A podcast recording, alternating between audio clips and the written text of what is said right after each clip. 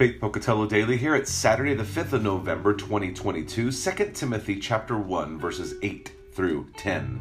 Therefore, do not be ashamed of the testimony about our Lord, nor of me, his prisoner, but share in the suffering for the gospel by the power of God, who saved us and called us to a holy calling, not because of our works, but because of his own purpose and grace, which he gave us in Christ Jesus before the ages began, and which now has been manifested through the appearing of our Savior Christ Jesus, who abolished death and brought life and immortality to light through the gospel. One of the things we note here um, is that Paul recognizes, as he's encouraging young Timothy, that God has had this plan from before the ages began. He knew everything. And that's something um, sometimes challenging for us. I had a gentleman once come up to me and said, How does God know everybody? How does he know everybody's name from time?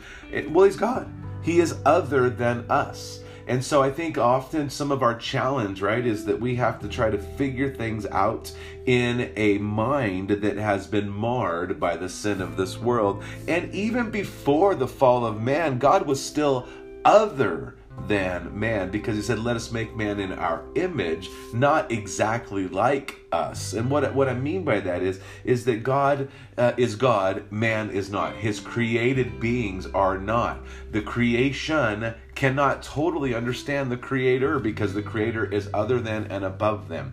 And because we look at that that god is other than us we take heart that god who who set things up also has been given us the answer in christ jesus who abolished death so again god set up a perfect world we rejected that um, so what that put us into our sin, and so now because of what Christ has done, uh, we know that sin has been abolished, and we have newness of life and a hope for a future. Um, these are really huge things for us to think about. But God had a plan; He fulfilled it in Christ Jesus, and He drew you and gave you the faith to believe.